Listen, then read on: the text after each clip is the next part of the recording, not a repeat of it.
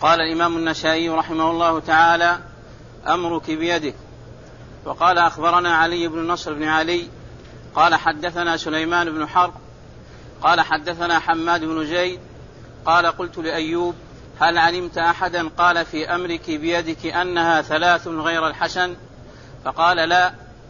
ثم قال اللهم غفرا إلا ما حدثني قتادة عن كثير مولى مولى بن سمرة عن أبي سلمة عن أبي هريرة رضي الله تعالى عنه قال عن النبي صلى الله عليه وسلم قال ثلاث فلقيت كثيرا فسألته فلم يعرف فرجعت إلى قتادة فأخبرته فقال نسي قال أبو عبد الرحمن هذا حديث منكر بسم الله الرحمن الرحيم الحمد لله رب العالمين وصلى الله وسلم وبارك على عبده ورسوله نبينا محمد وعلى آله وأصحابه أجمعين. أما بعد فهذه الترجمة وهي قول قوله أمرك بيدك إذا قالها الزوج لزوجته هل يكون ذلك طلاقا بائنا أو يكون طلقة واحدة؟ أورد فيه حديث أبي هريرة رضي الله عنه عن النبي صلى الله عليه وسلم أنه قال ثلاث وكان من السائل الذي سأل؟ السائل يا شيخ؟ قلت لأيوب. من هو؟ حماد بن زيد. حماد بن زيد. حماد بن زيد في الإسناد سأل أيوب السختياني هل تعلم أن أحدا؟ قال إن أمرك بيدك ثلاث يعني يكون طلاقا بائنا. هل تعلم أن أحدا قال به غير الحسن؟ فقال لا. ثم استدرك وقال اللهم غفرا يعني اللهم أرجو منك غفرا مغفرة. حدثني قتادة عن كثير مولى بن سمرة عن أبي هريرة عن نعم. عن أبي سلمة. عن أبي سلمة عن أبي هريرة أن النبي صلى الله عليه وسلم قال ثلاث. قال فلقيت قتادة. كثيرا. قال قال قتادة. نعم قال فلقيت كثيرا. قال قتادة فلقيت كثيرا. فأخبرته فسألته فلم يعرفه. فسألته فلم يعرفه. فرجعت إلى قتادة فقال قد نسي. فقال قد نسي. المقصود من إيراد الحديث هنا أن فيه ذكر أن أمرك بيدك أنها ثلاث. وقد اختلف العلماء في هذه المسألة فجمهورهم على أنها واحدة. وبعض أهل العلم قال إنها أن القضاء ما قضت به فإذا اختارت ثلاث ثلاث وإن اختارت واحدة واحدة. والحديث جاء بمناسبة السؤال هل أحد قال بأنها ثلاث غير الحسن؟ ثم ذكر هذا الحديث. وهو ثابت عن الحسن ولكن الحديث غير ثابت وقد قال عنه النسائي إنه حديث إنه حديث منكر وفي إسناده من تكلم فيه ولكن الجمهور على أنه واحدة وليس بثلاث. وأما إسناد الحديث فيقول النسائي أخبرنا نصر بن علي علي بن نصر. علي بن نصر ابن علي ابن نصر وهو ثقة أخرج له. مشكلة اليوم ما حضرنا أقول مشكلة اليوم ما حضرنا أخرج له. موجود. نعم. أخرج له أصحاب الكتب؟ ما أدري والله يا شيخ. شوف التقريب؟ نعم يا شيخ كتب. أخرج له أصحاب الكتب. وعلي بن نصر ابن علي بن نصر بن علي. وهذا من الأنساب التي تكررت بحيث يكون الواحد يسمي باسم أبيه. علي بن نصر بن علي بن نصر بن علي. وهو ثقة أخرج حديثه أصحاب الكتب الستة. عن سليمان بن حرب. عن سليمان بن حرب وهو ثقة أخرج له أصحاب الكتب الستة. حماد بن زيد. عن حماد بن زيد وهو ثقة أخرج له أصحاب الكتب الستة. عن أيوب. عن أيوب بن تميمة السختي... ابن أبي تميمة السختياني وهو ثقة أخرج له أصحاب الكتب الستة. عن, عن كثير يا شيخ. عن, عن كثير. عن من من عن كثير. قال إلا اللهم غفرا. نعم. إلا قال قلت لأيوب هل علمت أحدا في أمر؟ فقال لا. ثم قال اللهم اغفر إلا ما حدثني قتادة أيوة. عن كثير. أيوة. يعني آه ثم ثم قتادة ثم أيوب يروي عن قتادة. أيوب يروي عن قتادة وهو قتادة من دعامة السدوسي البصري ثقة أخرج حديثه أصحاب كتب الستة. آه عن كثير ابن أبي كثير مولى بن سمرة وهو مقبول. ما أدري ما حضرنا. شوف التقريب. مقبول. هو مقبول أخرج حديثه من؟ كثير.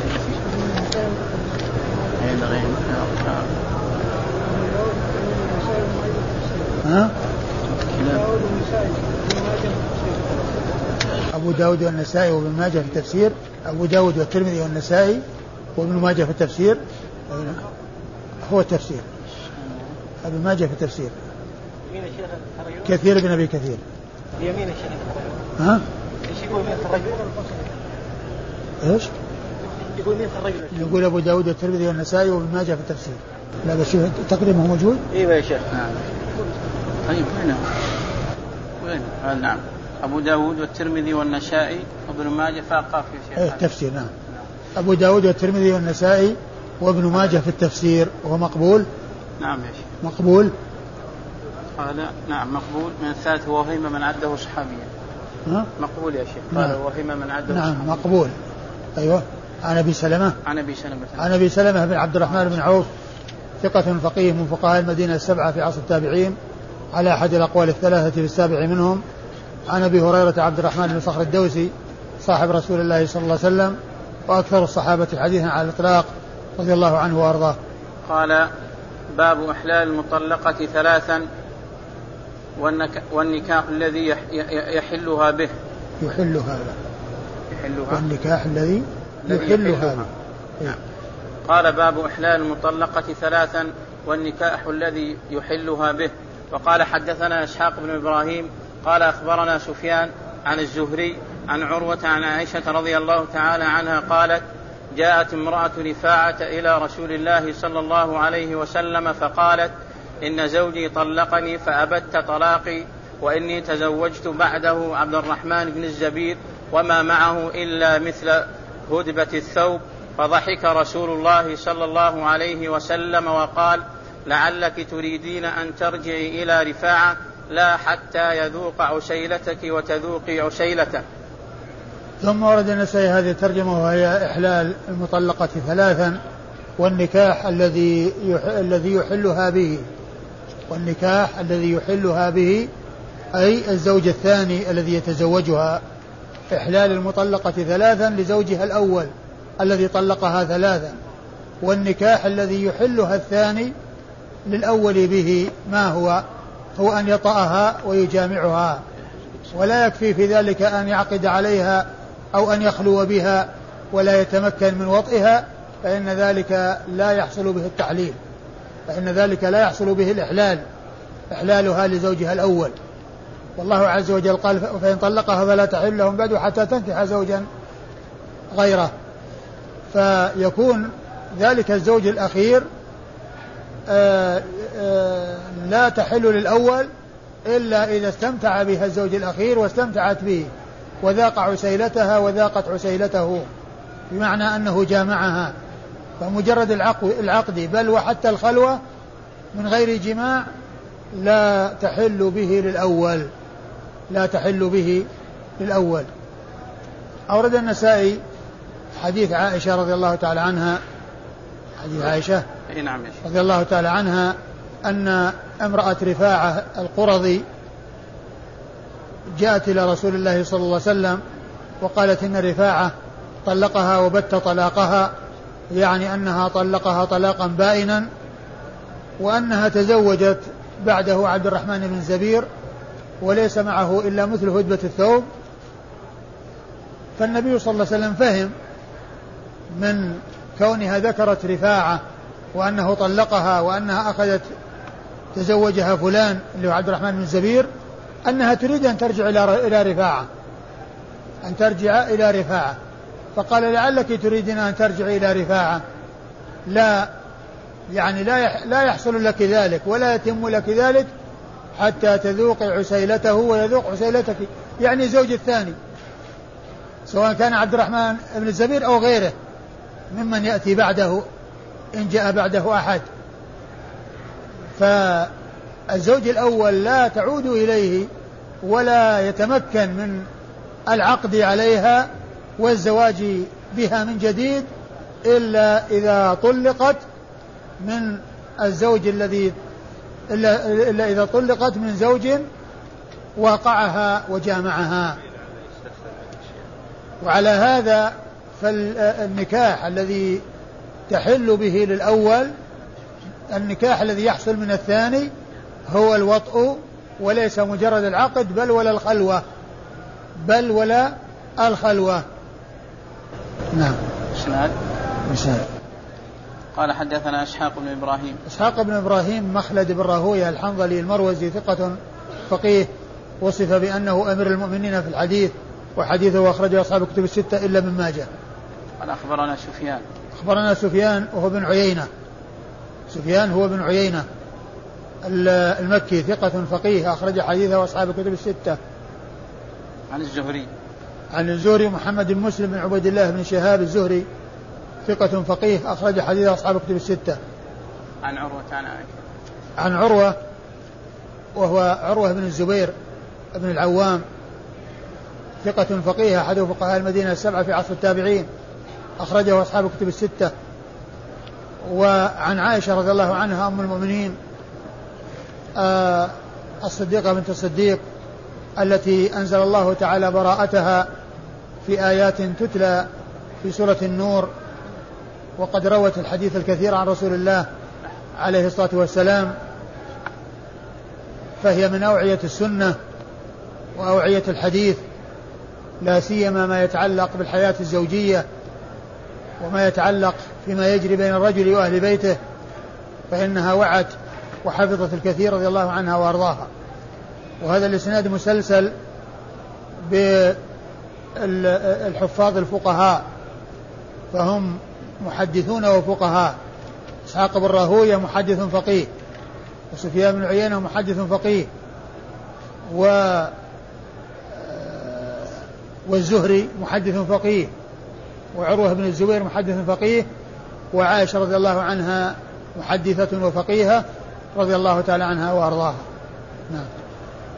الشيخ في الإسناد السابق علي بن نصر بن علي اثنان في التقريب ف... هذا الحفيد. هذا هو. هذا الحفيد فيه جد وفيه حفيد. أي نعم. في علي بن نصر علي بن نصر ابن علي بن نصر. نعم. فهذا هو الحفيد هو المتأخر. هو هذا في السند في الإسناد الأول اللي مر علينا هو الحفيد. السناد الأول. نعم هو الحفيد. علي بن نصر بن علي بن نصر. يعني إذن يكون روى له مسلم أبو داود الترمذي والنسائي. بس؟ أي نعم. ما هو الستة؟ لا إحنا وهمنا إيه؟ ظنها اللي فوق. اي لا لا لا هو الحفيد وليس وليس الجد. علي بن نصر الإسناد الأول علي بن نصر ابن علي بن نصر ابن علي الجهضمي هذا الذي هو الحفيد يميزونه عن جده بأن يقول الحفيد لأن اسمه مثل اسم جده واسم أبيه مثل اسم أبيه لأن هذا علي بن نصر ابن علي بن نصر. ولهذا يميز بأن يقال الحفيد. عن الجد يميز عن الجد بأن يقال الحفيد. وهذا مثل ابن رشد صاحب البداية بداية المجتهد. فهو محمد بن أحمد ابن ابن محمد بن أح محمد بن أحمد ابن محمد بن أحمد. وكل منهما قرطبي وكل منهما قاضي وكل منهما أبو الوليد فاتفقا في أمور كثيرة فصاروا يميزون بينهم بأن يقولوا الجد والحفيد. الجد والحفيد لتشابههم وتماثلهم. فهذا علي بن نصر بن علي بن نصر هو الحفيد. أخرج حديثه ليس الستة وإنما مسلم وأبو داود والترمذي والنسائي. نعم. مسلم وأبو داود والترمذي والنسائي. الذي خرج لأصحاب الكتب الستة الجد. جده علي بن نصر بن علي الجهضمي.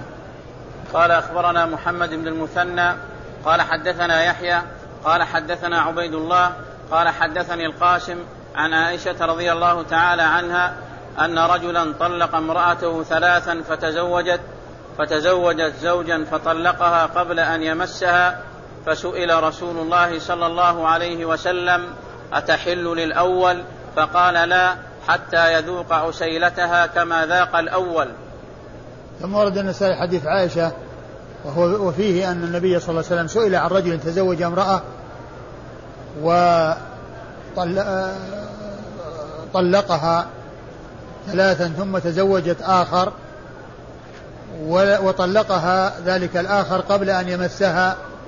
هل تحل للأول بمجرد العقد عليها أو الخلوة بها دون المسيس؟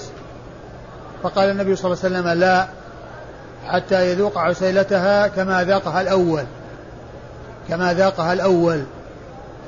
لا تحل له حتى يذوق الثاني الزوج الثاني عسيلتها بأن يجامعها كما ذاقها الأول. نعم. قال أخبرنا محمد بن المثنى أخبرنا محمد بن المثنى وهو أبو موسى العنزي الملقب الزمن وهو ثقة أخرج له أصحاب الكتب الستة بل هو شيخ لأصحاب الكتب الستة. روى عنه مباشرة وبدون واسطة. قال حدثنا يحيى. حدثنا يحيى القطان. يحيى بن سعيد القطان ثقة أخرج له أصحاب الكتب الستة. قال حدثنا عبيد الله. قال حدثنا عبيد الله بن عمر بن حفص بن عاصم بن عمر بن الخطاب ثقة أخرج له أصحاب الكتب الستة. قال حدثني القاسم. قال حدثني القاسم وهو بن محمد بن أبي بكر الصديق. ثقة فقيه. أحد فقهاء المدينة السبعة في عصر التابعين وحديثه أخرجه أصحاب الكتب الستة. عن عائشة وقد مر ذكرها. وقال أخبرنا علي بن حجر قال أخبرنا هشيم قال أخبرنا يحيى عن أبي إسحاق. يحيى بن أبي إسحاق. يحيى بن أبي إسحاق. أينا. قال أخبرنا يحيى بن أبي إسحاق عن سليمان بن يسار عن عبد الله بن عباس رضي الله عنهما أن الغميصاء أو الرميصاء أتت النبي صلى الله عليه وسلم تشتكي زوجها أنه لا يصل إليها فلم يلبث أن جاء زوجها فقال يا رسول الله هي كاذبة وهو يصل إليها ولكنها تريد أن ترجع إلى زوجها الأول فقال رسول الله صلى الله عليه وسلم ليس ذلك حتى تذوقي عسيلته. تعيد الإسناد؟ الإسناد؟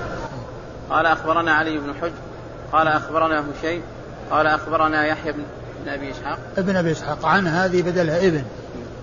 هو شخص واحد. قال أخبرنا يحيى بن أبي إسحاق عن سليمان بن يسار عن عبد الله بن عباس رضي عن عبيد الله بن عباس. عن عبيد الله بن عباس. ليس عن عبد الله بن عباس وإنما هو عن أخيه عبيد الله. وليس له إلا هذا الحديث الواحد وهو عند النساء وحده. وقد ذكره أن المزي في تحفة الأشراف وليس له إلا هذا الحديث الواحد عند النسائي. وذكر عبد الله هو خطأ بل هو عبيد الله ابن عباس. أخو عبد الله بن عباس وهو أصغر منه قيل أصغر منه بسنة. وهو صحابي وقد روى هذا الحديث الواحد ولم يروي سواه وأخرج له النسائي وحده وأخرجه له النسائي وحده. إيش يقول المتن؟ يقول عن ابن عن عبيد الله بن عباس رضي الله عنهما أن الغميصاء أو الرميصاء أتت النبي صلى الله عليه وسلم تشتكي زوجها أنه لا يصل إليها فلم يلبث أن جاء الغميصة أو الرميصة جاءت إلى النبي صلى الله عليه وسلم تشتكي زوجها وأنه لا يصل إليها يعني لا يجامعها أو لا يتمكن من جماعها. نعم. فلم يلبث أن جاء زوجها فقال يا رسول الله هي كاذبة وهو يصل إليها ولكنها تريد أن ترجع إلى زوجها الأول. فقال رسول الله صلى الله عليه وسلم ليس ذلك حتى تذوقي عسيلته. فلم يلبث أن جاء زوجها الذي اشتكته وقالت إنه لا يصل إليها وقال إنها كاذبة ولكنها تريد أن ترجع إلى زوجها الأول. تريد أن ترجع إلى زوجها الأول يعني طلقها ثلاثا. ف وأخبر أنه يصل إليها. وهو قال لا حتى تذوق عسيلته. يعني بناء على كلامها أنه ما يصل إليها يعني أنه بناء على قولها أنه لا أنها لا تحل الأول ما دام أنه لم يجامعها. وهي لا تحل للأول إلا إذا جامعها الزوج الثاني. وزوجها الثاني أخبر بأنه يجامعها وأنه يصل إليها لكن الفتوى على حسب كلامها هي وأنها قالت إنه لا يصل إليها. فبناء على قولها قال لها لا حتى تذوقي عسيلته لا حتى تذوقي عسيلته.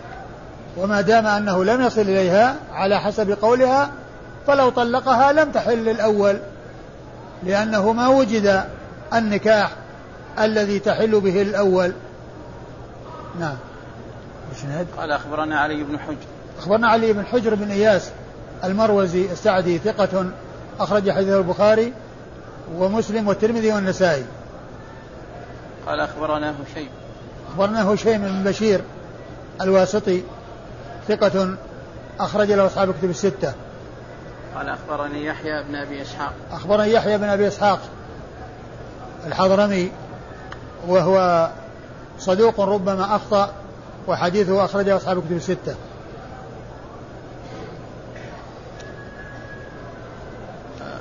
عن سليمان بن يسار.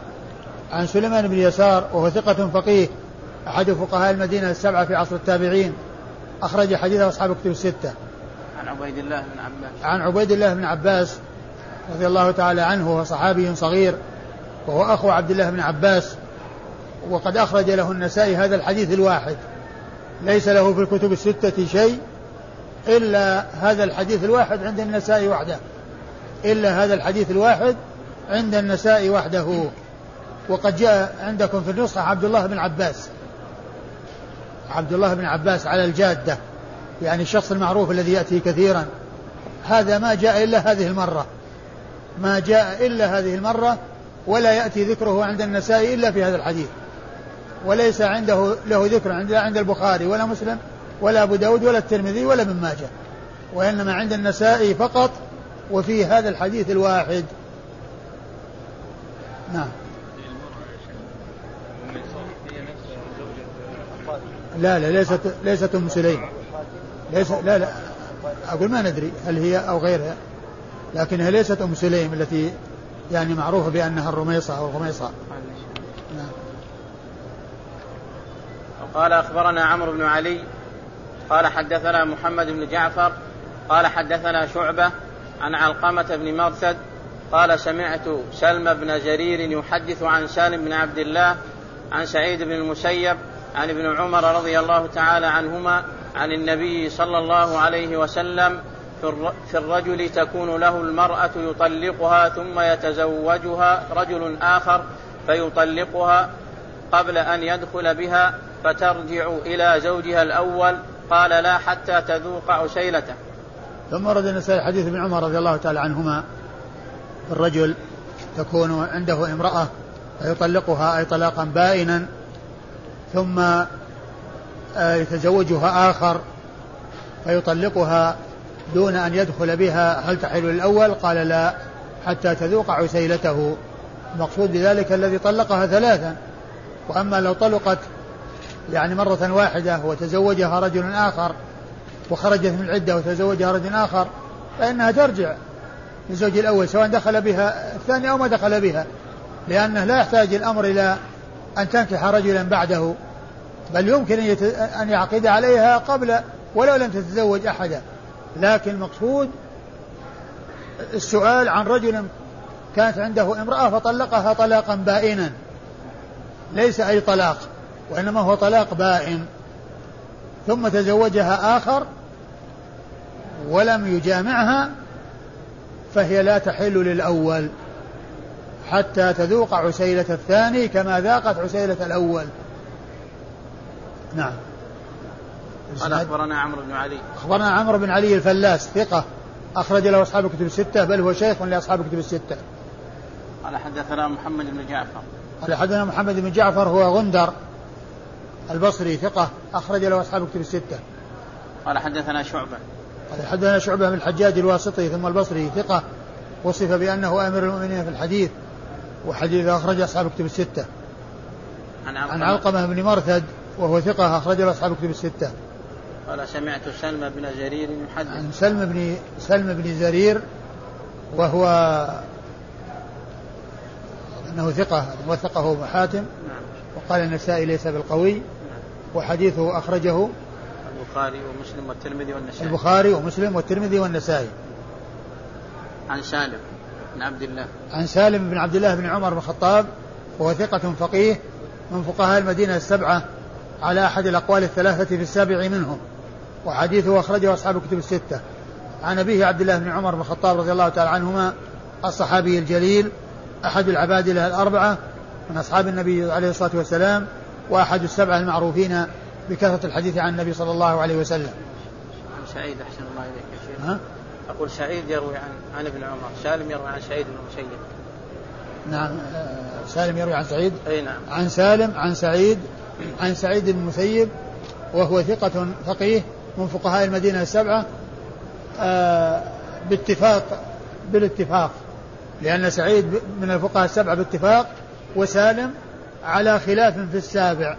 هل هو سالم بن عبد الله بن عمر أو أبو سلمة بن عبد الرحمن بن عوف أو أبو بكر بن عبد الرحمن بن الحارث بن هشام. أما آه سعيد المسيب فهو أحد الستة المتفق على عدهم في الفقهاء السبعة باتفاق. وقال أخبرنا محمود بن غيلان قال حدثنا وكيع قال حدثنا سفيان عن علقمة بن مرثد عن رزين بن سليمان الأحمري عن ابن عمر رضي الله تعالى عنهما قال سئل النبي صلى الله عليه وسلم عن الرجل يطلق امرأته ثلاثا فيتزوجها الرجل فيغلق الباب ويرخي الستر ثم يطلقها قبل أن يدخل بها. قال لا تحل للأول حتى يجامعها الآخر. قال أبو عبد الرحمن هذا أولى بالصواب. ثم ورد النسائي حديث ابن عمر من طريق أخرى وهو مثل الذي قبله.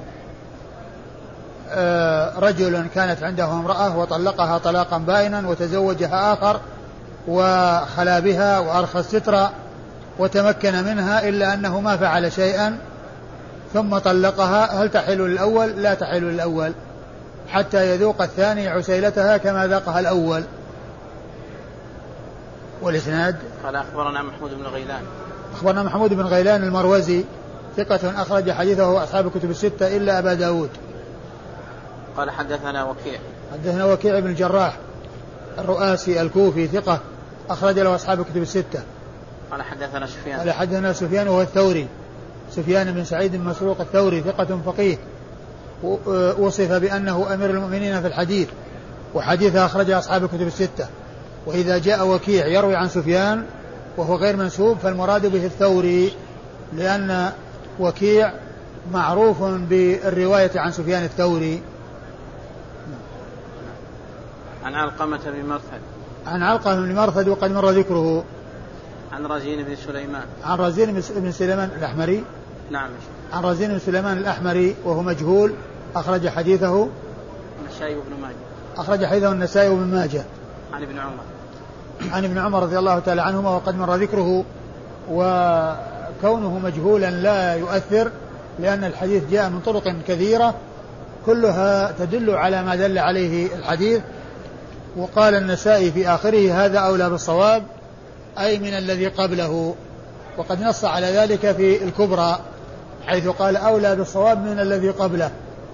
أولى بالصواب من الذي قبله. قال باب إحلال المطلقة ثلاثا وما فيه من التغليظ. وقال أخبرنا عمرو بن منصور قال حدثنا أبو نعيم عن سفيان عن أبي قيس عن هزيل عن عبد الله رضي الله تعالى عنه قال لعن رسول الله صلى الله عليه وسلم الواشمة والموتشمة والواصلة والموصولة وآكل الربا وموكله والمحلل والمحلل له. ثم ورد النسائي آه، إحلال المطلقة. ثلاثا وما فيه من التغليظ. إحلال المطلقة ثلاثا وما فيه من التغليظ. إحلال المطلقة ثلاثا يعني كل إنسان يتزوج المرأة ليحلها للأول. يعني لا يريد أن يتزوجها رغبة بل يريد أن يتزوجها لتحل للأول الذي طلقها بائنا ولا تحل له حتى تنكح زوجا غيره. فذلك الغير الذي أراد أن يتزوجها قصده إحلالها للأول. وهذا حرام لا يسوق ولا يجوز وقد لعن رسول الله صلى الله عليه وسلم المحلل والمحلل له. المحلل الذي هو الزوج الثاني الذي تزوج لإحلالها للأول والمحلل له الزوج الأول. إذا كان إذا كان يعني تواطأ معه واتفق معه على هذا العمل فكل منهما ملعون. إذا كان تواطأ معه واتفق معه أو آه، طلب منه وتواطأ معه على أن يتزوج ويتركها فهذا محلل له والذي تزوج من أجل أن يحلها للأول محلل. وكل منهما ملعون على لسان رسول الله صلى الله عليه وسلم ويدل على أن ذلك من الكبائر. آه، آه، أورد النسائي حديث حديث حديث من؟ عبد الله حديث عبد الله بن مسعود رضي الله تعالى عنه أن النبي عليه الصلاة والسلام قال لعن الله لعن رسول الله. لعن الرسول صلى الله عليه وسلم الوا قال لعن صلى الله عليه وسلم الواشمة والموتشمة. الواشمة هي التي تغرز في جسدها إبرة أو تضع في مكانها يعني شيئا من الأخضر أو الأصفر أو, أو, أو الأزرق. فيتغير لون الجسد في ذلك الذي حشي به ذلك الغرز الذي غرز في الإبرة. هذا يسمى وشم. فلعن فلعن رسول الله الواشمة التي تفعل في نفسها والموتشمة التي تطلب من غيرها أن يفعل بها وأن تغرز وأن يغرز غيرها بها هذه الإبر التي يذر عليها وتحشى ب يعني آه، هذا اللون أو هذا الذي لونه آه، أزرق أو أخضر ويكون لون الجسد. يعني يكون علامة واضحة في الجسد ثابتة. آه هذه هي الواشمة والمستوشمة وكل منهما ملعون على لسان محمد صلى الله عليه وسلم. و والواصلة والموصولة. الواصلة التي تصل شعرها بشعر آخر والموصولة والموصولة التي آه التي تطلب من غيرها أن يفعل بها ذلك. يعني مثل الموتشمة واشمة وموتشمة واصلة موصولة. إما هي تصل أو يصل غيرها أو يصل يصل يعمل ذلك الوصل لها غيرها. آه ولعن آكل الربا وموكله. آكل الربا وموكله. المقصود من ذلك من تعاطاه وليس مجرد الأكل فقط بل إذا تصرف فيه إذا حصل المال عن طريق الربا وتصرف فيه بأي نوع من أنواع التصرف سواء أكل أو آه، غير أكل فإنه هو حرام. ولكنه عبر عن الأكل لكونه أكثر وجوه الانتفاع. والغالب على الانتفاع في الأموال أنها تؤكل وأن الإنسان يأكل. لكن لا يعني ذلك أنه لو أخذ الربا وصرف في أمور أخرى غير الأكل أنه يعني لا يكون ملعونا لأن التعبير بالأكل إنما هو للغالب في الاستعمال. الغالب في استعمال الناس للمال. ولا يعني ذلك أنه لو أخذ الربا وصرفه في غير الأكل أنه يكون يعني آه، سليما ولا, ولا, ولا يستحق اللعنة بل مجرد أخذ الربا وتحصيل الربا هو حرام. يعني آخذه ومعطيه الآخذ للربا والمعطي للربا كل منهما ملعون ولكن التعبير بالأكل لكون أغلب وجوه الانتفاع. ولعن المحلل والمحلل له. المحلل هو الزوج الثاني الذي تزوج المطلقة ثلاثا ليحلها للأول. والمحلل له هو الزوج الأول الذي طلقها ثلاثا ولا يتمكن من الوصول إليها إلا بعد زواجها بشخص آخر فيتفق مع شخص يتزوجها ثم يطلقها لتحل له. كل منهما ملعون على لسان محمد صلى الله عليه وسلم. قال وما فيه من التغليظ؟ هذا هو التغليظ إذا كونه ملعون. لأن اللعنة على الشيء تغليظ فيه وبيان خطورته. قال أخبرنا عمرو بن منصور. أخبرنا عمرو بن منصور النسائي ثقة أخرج حديثه النسائي وحده. قال حدثنا أبو نعيم. قال حدثنا أبو نعيم الفضل بن دكين الكوفي ثقة أخرج له أصحاب الكتب الستة. عن سفيان. عن سفيان هو الثوري وقد مر ذكره. عن أبي قيس. عن أبي قيس وهو ما عرفنا يا شيخ. نعم هو الأودي الكوفي. الأودي الكوفي. من الرابع يا شيخ اسمه عبد الرحمن الأودي هو. عبد الرحمن بن ثروان. عبد الرحمن بن ثروان الأودي الكوفي. آه، إيش درجته؟ ما أدري ما شوف ثقة ربما خالف. عبد الرحمن بن ها صدوق. صدوق ربما خالف أخرج حديث البخاري وأصحاب السنن. صدوق ربما خالف يعني خالف غيره من الثقات. أخرج حديثه البخاري وأصحاب السنن الأربعة. عن هزيل بن شرحبيل بن حسنة الأودي وهو ثقة أخرج له البخاري وأصحاب السنن الأربعة. عن عبد الله.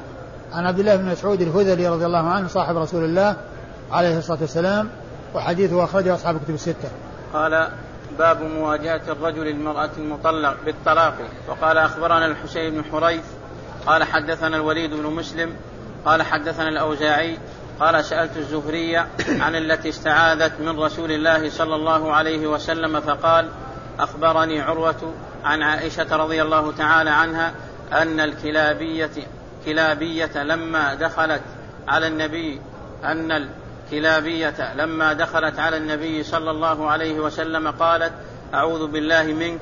فقال رسول الله صلى الله عليه وسلم لقد عثت بعظيم الحقي بأهلك. ثم ورد النسائي هذا الترجمة وهي مواجهة الرجل مواجهة الزوج المطلقة في الطلاق. مواجهة الرجل المرأة بالطلاق. مواجهة الرجل المرأة بالطلاق. يعني كونه يعطيها الطلاق مباشرة ويخاطبها بالطلاق.